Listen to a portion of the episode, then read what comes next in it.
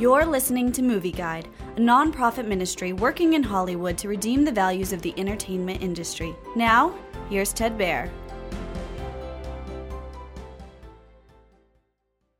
In episodes 307 and 308 of Star Trek Picard, the shape shifting captain seizes control of the Titan. She threatens to kill the people on the bridge one at a time unless Jack, Picard's son, surrenders to her. Meanwhile, with Worf's help, Riker and his wife escape their captors. Picard, Jack, and Geordi are hiding in the bowels of the Titan. Their hope is that Data can overcome the mind of his evil twin brother, who's trying to control Data's android body.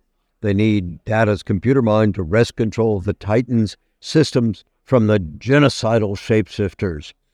Episode 307 and 308 Star Trek Picard, the most riveting, exciting episodes of the program to date. They ratchet up the tension with the villain and strengthen the bonds between the good guys. The program's sense of humor never flags. Episodes 307 and 308 have a strong moral worldview, stressing love, friendship, sacrifice, and freedom, overcoming tyrannical, ruthless evil. However, episodes 307 and 308 of Picard contain intense action, violence, and some foul language, so Movie Guide advises caution for older children.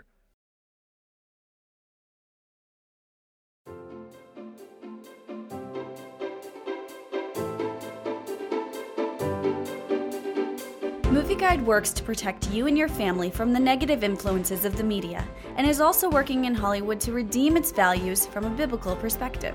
For the latest Movie Guide reviews and articles, go to movieguide.org or download the app to your Apple or Android device. You can also subscribe to the Movie Guide podcast on iTunes.